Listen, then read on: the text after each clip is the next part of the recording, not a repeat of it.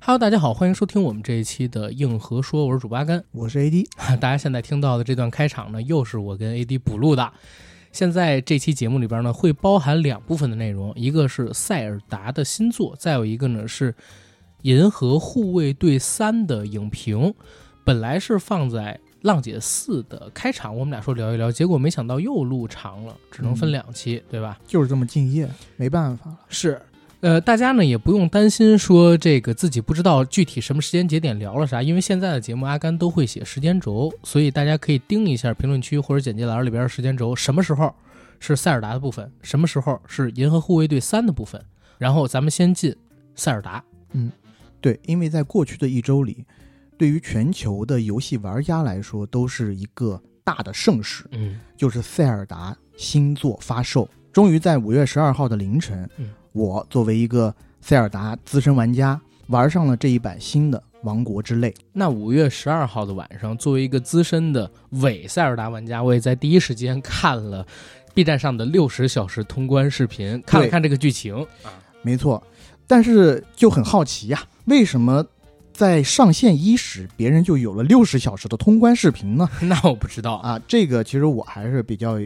清楚这里面的内情的，是因为呢，虽然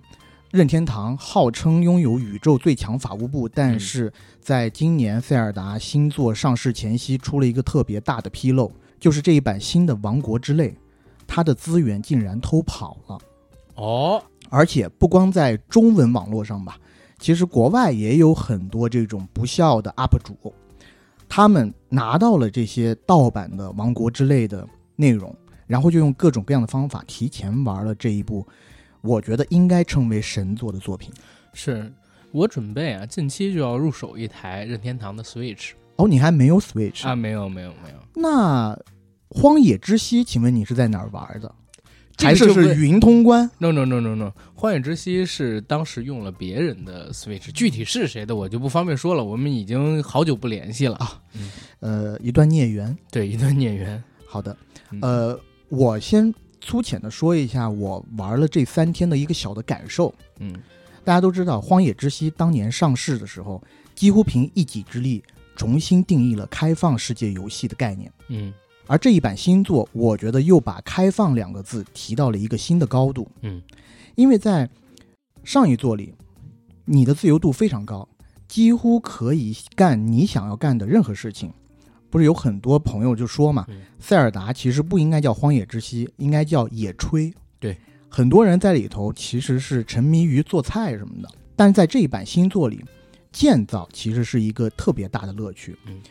就是它集成了两三个新的功能，让你操控的这个游戏主角可以与那个游戏世界当中几乎任何物体进行互动，你可以随意用那个世界的原材料建造你想要做成的，呃，不管是载具也好，或者是房子也好，甚至是武器也好。嗯，所以，虽然这个游戏只发售了三天，我们就已经在各大视频网站上看到了很多大触玩家做的各种非人的操作，竟然有人在塞尔达的世界里做出了一个简陋的 高达，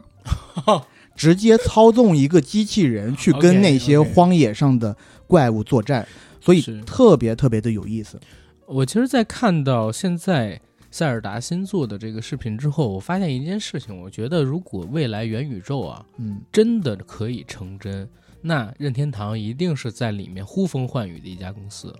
因为嗯我甚至都在想，这一版的《王国之泪》是不是也有元宇宙的概念存在？因为它更贴近于你在现实生活中能做到的那些事儿了。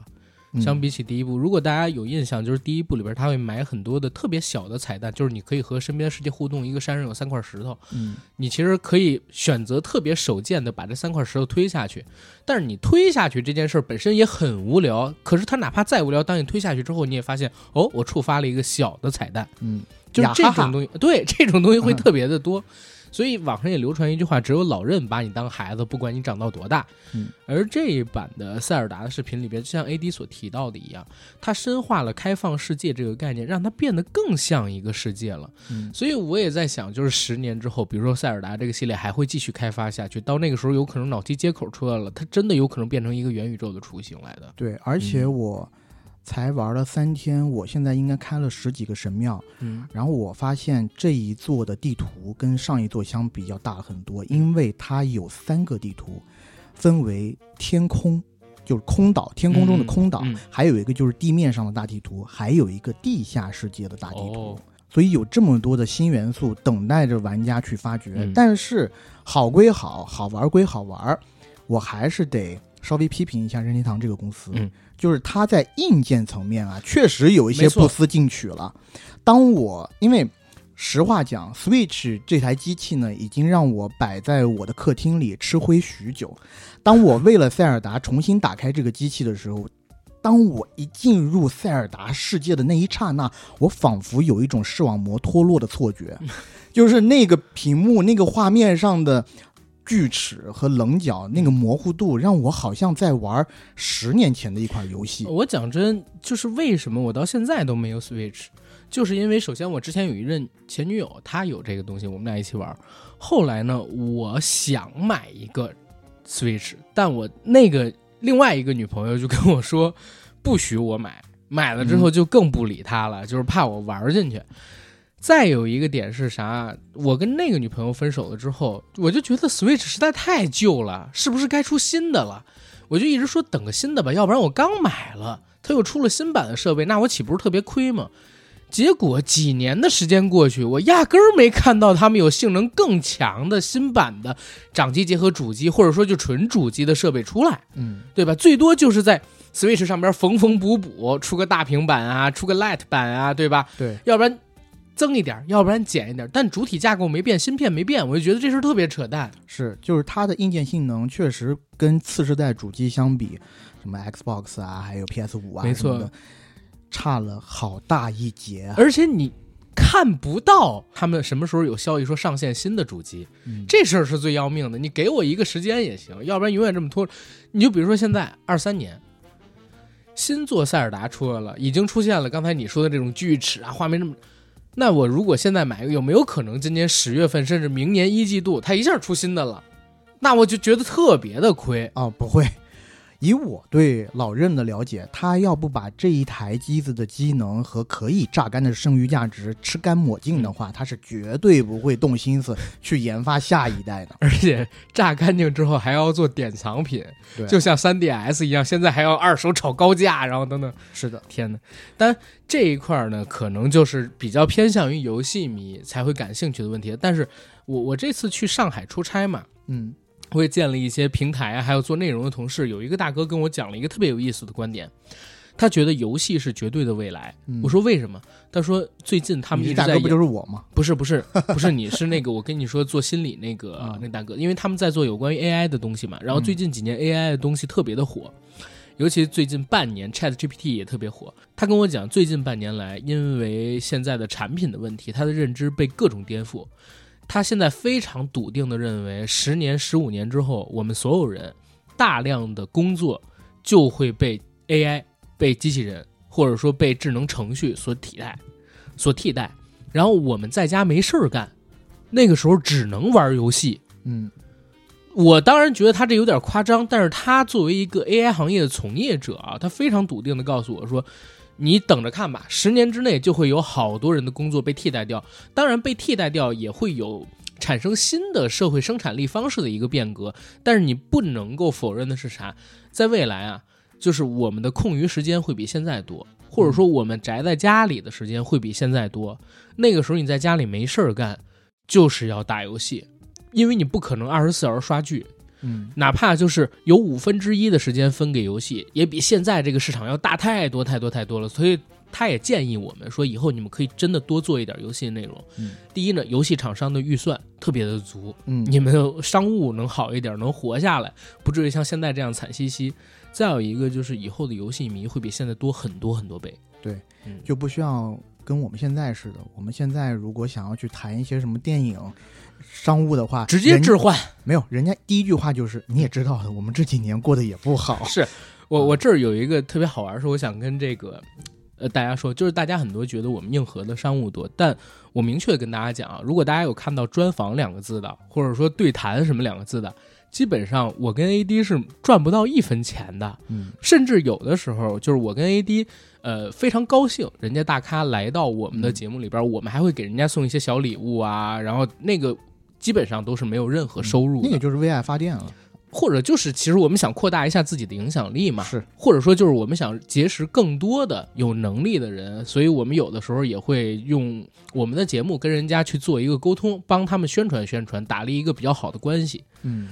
当然，这个就是题外话了。然后咱们现在回到塞尔达，还有什么要补充的吗？其实也没什么要补充的，因为本来呢，我是和阿甘想商量说，嗯这一期咱们要不做塞尔达吧，因为确实作为一个重度游戏玩家，嗯塞尔达我觉得是在 GTA 六这个游戏出来之前最让我感到兴奋的游戏界的盛世了。嗯但是呢，无奈我和阿甘盘算了一下，觉得我们两个人在游戏方面的储备不如我们在电电影影、影视方面的嗯储备这么多，所以呢，也是想说，呃，看看咱们听友中间是不是有能人，如果有对塞尔达系列很了解的嗯，啊、呃老玩家的话，或者有资源认识对塞尔达特别了解的朋友，嗯嗯，可以跟阿甘联系。对，然后我们之后也会酌情做一期跟塞尔达相关的内容。是希望这个事儿能成型。好，塞尔达的部分聊完了，咱们来进一下《银护三》。我先简单说一下我的感受啊，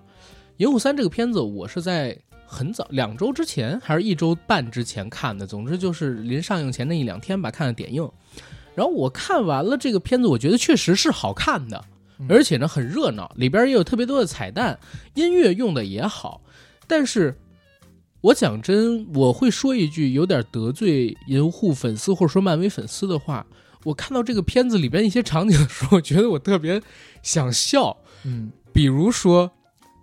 看过《银护三》这个电影的都知道，这片子里边有一场特别精彩的打戏长镜头，是在一个走廊里，嗯卡魔拉呀、星爵呀、螳螂女呀、德拉克斯，包括他们的朋友去打至高进化手下的团队，对不对？对。然后你会发现。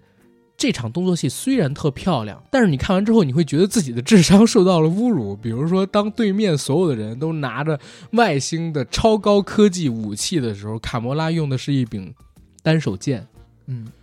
用冷兵器。然后呢，你会想到这片子里边除了惊人的视觉奇观之外，当星爵他们降落到至高进化他们做研究的那个公司，嗯，进入到这个公司里边之后，你会发现。他的打斗让你觉得像在玩过家家，就是因为设定的反派，包括他们所在的这个世界背景是有神力、有超能力、有超高级科技、有超越人类想象、地球人类想象极限的这种科技水平存在的。嗯而当有这种背景的时候，在整个打斗或者说他们这些超级英雄去执行任务的过程当中，用的还是冷兵器，还是肉搏，嗯然后去打别人的激光枪，是打得很好看，但你回过头来想，对方那些反派就像是弱智一样，他们只要集中开火一次就全死了，嗯，而且怎么就打都打不中，所以就特别影响我的观影体验，导致我看这个片子我是觉得还不错了，但就是沉不进去，这也是我最近两年吧看漫威电影的一个反应。嗯但是特别有缺点是在哪儿？我我最近两年在看这个 DC 的超级英雄电影的时候，反而没有这种感觉。就比如说新蝙蝠侠，嗯呃，还有就是我们之前看到的《X 特遣队》，同样是滚导的作品，不知道为什么那一部就没这感觉。然后再看《正义联盟》的时候，导剪版啊也没有这种感觉。我其实也会在看电影的时候发现，DC 也是冷兵器对超能力，肉搏对超能力，甚至蝙蝠侠对超人。可是不知道为什么他们就能平衡掉这种让我产生不适的观感，让我觉得 OK，在他们这个世界里好像这个东西是正常的，但漫威现在这么做，我就会觉得哇，这个世界里边的这套逻辑好蠢。呃，我觉得你的这个观感有可能是跟这几年漫威电影的整体质量下行有关系，嗯，因为你提的这些问题，其实在之前的一些漫威电影里面也有出现过，对吧？对对，美国队长他也不就是拿一个盾牌嘛，盾牌对吧？再用赤手空拳，呃，所以在我看来，因为我已经是去看一个超级英雄片了，所以对这一方面的逻辑的严密度，我其实并没有要求这么高。是，然后我自己看完这个片子呢，我给他一句评语，就是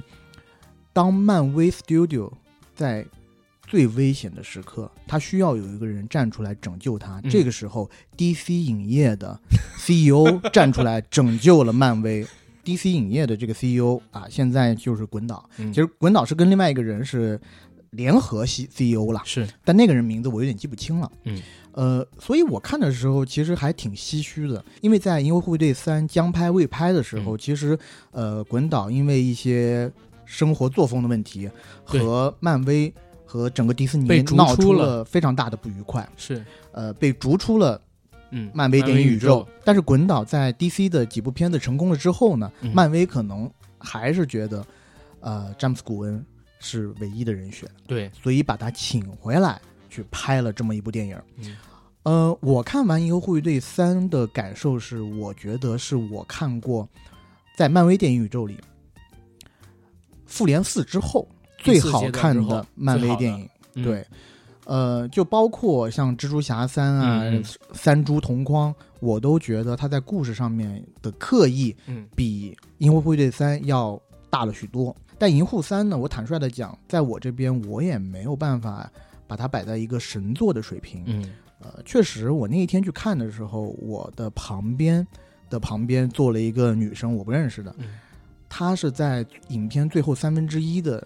部分，几乎是从头哭到尾。对于火箭浣熊的前世今生，她的呃生命经历特别能代入。是但我自己呢，看起来呢，可能也是因为我在看这部电影之前做了许多的功课，所以其实对整个电影的剧情走向已还是比较可预测的。其实应该这么说，我跟 AD 在《银护三》上映之前，曾经做过一期节目，嗯给我们的一个长期合作方就是 IMAX 公司，嗯。就是我们做了一个前瞻。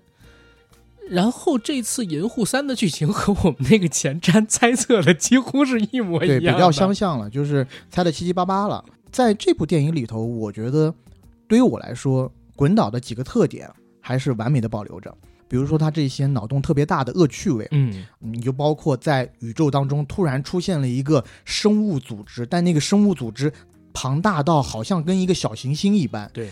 但是那个生物组织的结构又让你感觉好像是飘在宇宙中的一大段直肠。嗯，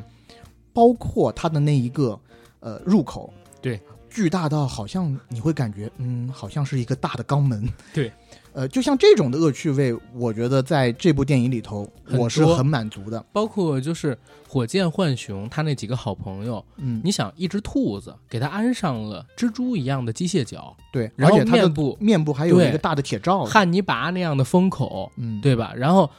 树懒做成了我们即将在变形金刚猛兽侠里边看到老鼠勇士那样的两个轮子，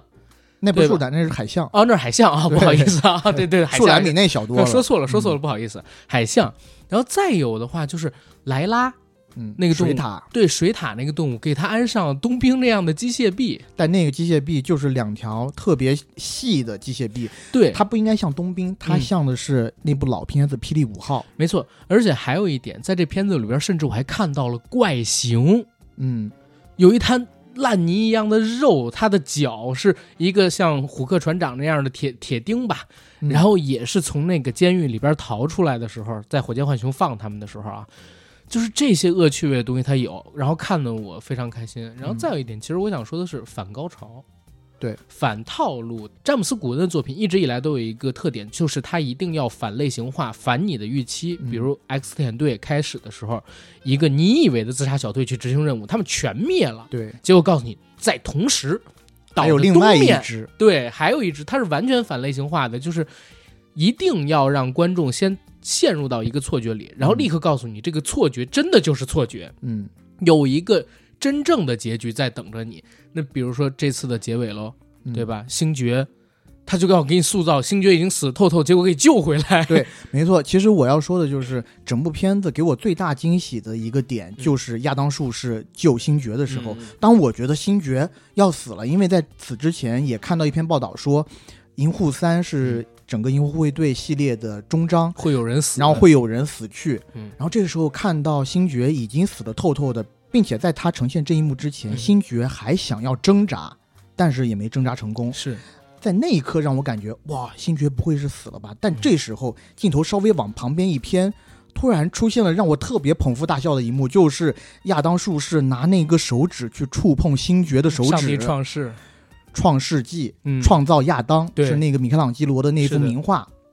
那一幕就让我特别捧腹。在此之前，或多或少，可能我自己感觉，就是因为我和阿甘做了之前的那期前基瞻本节都猜目，到 了，所以很多一些转折啦、情节嗯基本上都猜到了。然后他的一些、呃，很多朋友说他这个电影的笑点做得特别好，这一点我是承认的。是因为好莱坞电影在最近几年，有很多电影呢都想要学习《银护三》的这种幽默的风范儿，嗯但不是每一个人都是詹姆斯·古恩，嗯，他埋的笑点，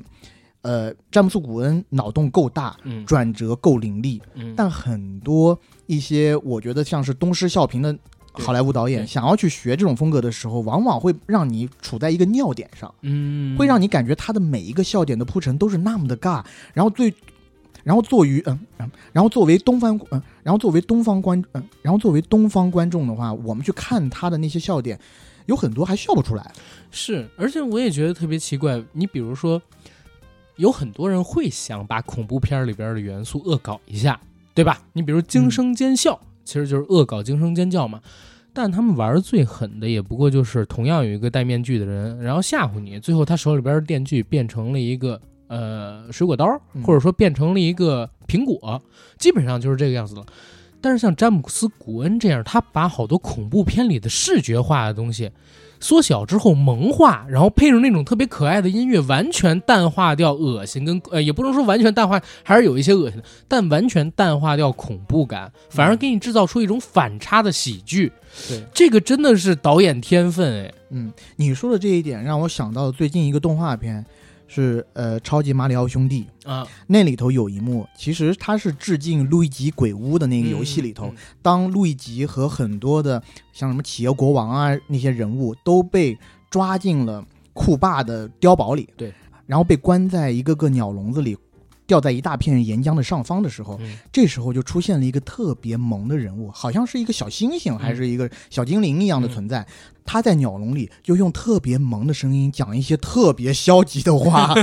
就说啊，我好希望现在可以死去呀、死去是所有人唯一的出路。然后所有的那些特别可爱的其他生物就会骂那个小精灵，就说你他妈别说了。就这一幕会让我觉得特别有意思嗯，是这个确实在我之前看很多詹姆斯·古恩自己的电影里头的时候，他会有出现。对，呃，但于我来讲，就《银护三》啊，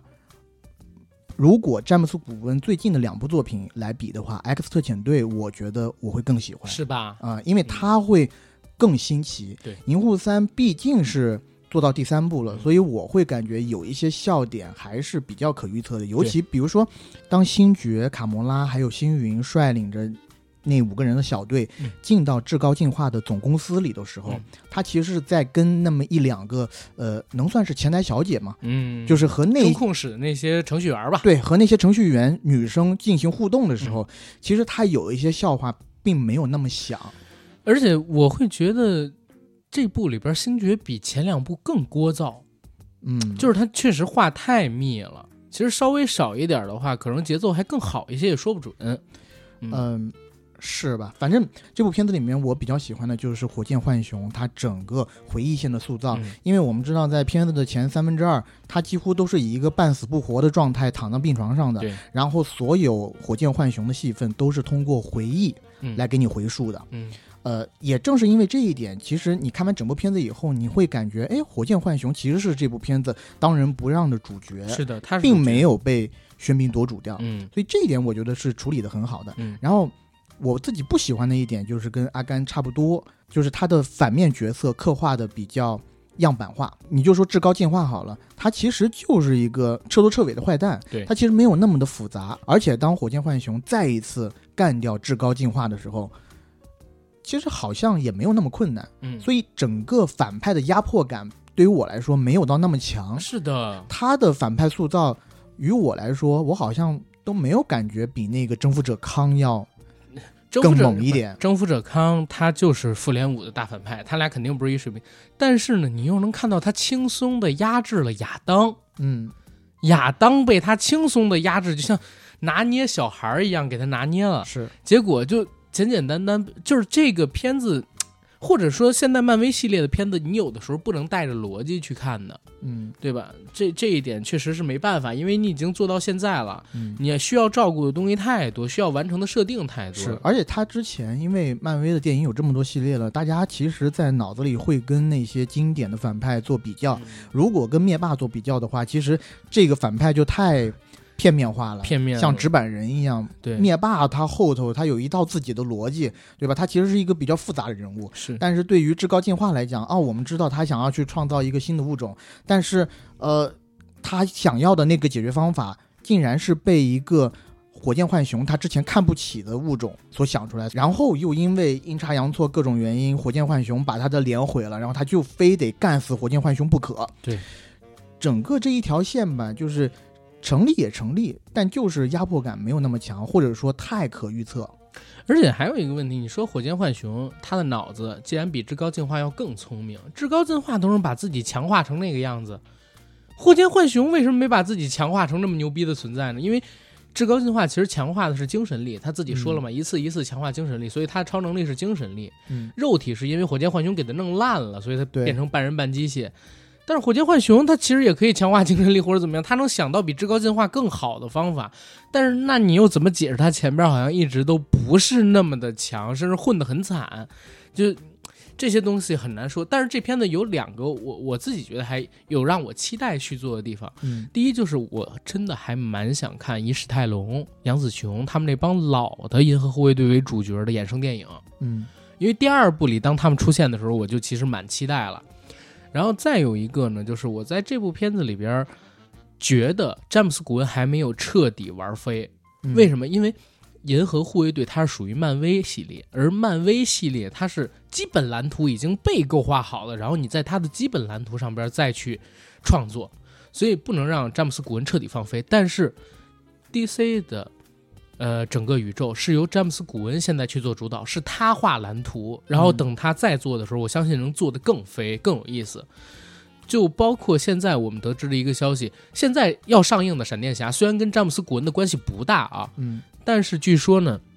也提了一些意见，由詹姆斯·古恩。然后这版片子的口碑也在外围这边已经出来一些了，非常非常的好。据说也是打通整个时间线，然后老的蝙蝠侠、老的神奇女侠电视版，还有电影版的闪电侠，他们结合到一起，各种时间线全部给你重启。那个还是我挺期待的，就是想看看他主导下 DC 宇宙能产生什么样的变化。嗯。对，嗯，对于我来讲，在这部电影里面有两个新加入的角色，其实也不算新加入的角色来，在之前其实都有描嗯绘，但是在这一部里面给的镜头比较多。呃，一个是那条苏联的狗啊，对，啊，那个狗其实挺有意思的，超而能力嗯且到极强最后它的精神力简直已经夸张到比尤里还要有 理，啊，很牛逼。那条狗的演出我自己特别喜欢，还有一个就是亚当术士，啊，我其实是特别喜欢他那个演员，嗯其实我在很多年前啊，也不是很多年前了，七八年前吧，第一次看《移动迷宫》的时候，嗯嗯我看他的时候，我就觉得，哎呀，这个演员怎么长得那么矬 呀、但是近几年，尤其我看了那一个《Dope》成瘾剂量以后，嗯嗯嗯那个美剧我，看了看了。他那里头不是在演一个呃先吸哦对那一个要贩子，我对我吧才我才认出来，因为他这部里边脸上都挂金粉，我都没认出来。我靠，对，是他，所以我在那个美剧里头对他的演技其实挺认可的。然后在这一部里头，他演的亚当术士那股子傻劲儿，我觉得也恰到好处。我相信，如果不是他来演的话，如果这个亚当术士的面容再帅那么一丢丢，或者再可机能灵一点，，对，可能就不是那个味儿了。是他就真的演出了亚当术士在这部作品里面描绘的那股子傻劲儿。对，因为出生的太早了，是个先天早产儿。对，但确实他的出现在电影里头贡献了很多的笑点，嗯而且我也很期待他作为下一代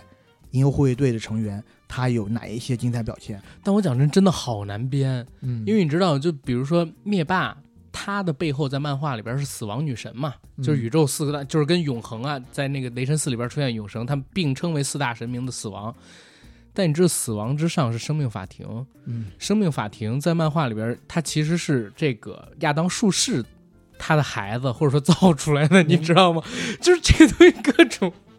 你跟我讲到生命法庭这种类似的中二词汇的时候，我已经不想再听下去了，太荒谬了 嘛！所以我就觉得后边好难编，到底要怎么削这个亚当术士，才能把它削到和美队什么的五五开？之后是和猎猎鹰五五开了啊？嗯，怎么削才能削到这个水平啊？但这就是后续的事儿了，可能跟我们这期节目就聊不到太多。总之，这部片子还是值得一看的。对，而且嗯我觉得在《银护三部曲》自己的序列里，这部片子我自己个人哈、嗯会给它打分要低于第一部，嗯但是要好过第二部。嗯，因为第一部确实是个横空出世的作品对嘛，和之前漫威的所有电影作品都有一个极大的风格上的反差。呃，这部作品虽然口碑这么好，但是在国内的票房也并没有相应的水涨船高。嗯呃，我自己分析哈，有几个原因啦。一个就是《银游会队》之前在国内也就算不上是顶级 IP，嗯，它在之前也就六七亿，对超级英雄片最鼎盛的时候，对吧？它也就只能拿个六七亿的水平。嗯再第二个呢，就是《银护三》。说实话，如果我没有去做一些提前的功课的话，我进去看，我会带着很多的问题，嗯因为它和漫威之前的很多电影勾连的特别紧密。你像，如果没有仔细的去看《复联四》的话，我可能连卡魔拉那条线是怎么回事儿是的也是不的太知道。当然，它在影片的中段会给你解释了，这是大概是一个什么问题。但是就凭那几句话，我相信很多如果是第一次接触这个系列的观众，还是会有那么一丝迷惑的。嗯另外一个问题，我真的觉得，在过去的几年当中，由于长时间的超级英雄片没有好的作品出来，超级英雄片整个大的领域是江河日下的，大家已经看厌了，因为这一个类型已经鼎盛了十多年了。嗯，也该走下坡路了，尤其对漫威这边就特别的明显，当然 DC 那边从来没有好过，对吧？ 所以你可能比较的还没有那么很明显。呃，漫威这边的话就特别明显了，它第四阶段的电影宇宙几乎是没有特别成功的作品。漫威如果不再进化一轮的话，还是嗯现在这个套路、这个招式去制作流水线一样的生产超级英雄片，再过几步，哪怕是再忠实的粉丝，都会产生审美疲劳的。对，呃哦，然后我还想补一句，嗯，就是范迪塞尔在里面演的还不错、哦，对，我也想说这个， i m Groot。对，虽然他没有提 “We are family”，但是他后期的每一句 “I'm Groot”，我都觉得他在说 “We are family”。而且确实他也是在说，因为我们是一家人，对我不会放弃你。是，我觉得对范迪塞尔只要把他的脸给隐去的话，他还是能提供一些好的表演的啊、你也不能这么说，我爱中 国，啊你也也也不能这么说，也不能这么说。让我们祝福素食，好吧？祝福对素食。这里要跟大家隆重介绍一下，宇宙数一数二的 IP《速度与激情》系列马上即将回归大荧幕。嗯，在本周三，嗯，即将登陆全国院线市场，而且范迪塞尔啊会携各个光头勇者归来。最近的一条，哦他会来大陆吗？他不会来大啊陆，我没看到这消息，但只是会回归大荧幕。啊，而且有一个消息最近被炒得很火，嗯就是他前两天不是在罗马办了首映礼嘛？嗯，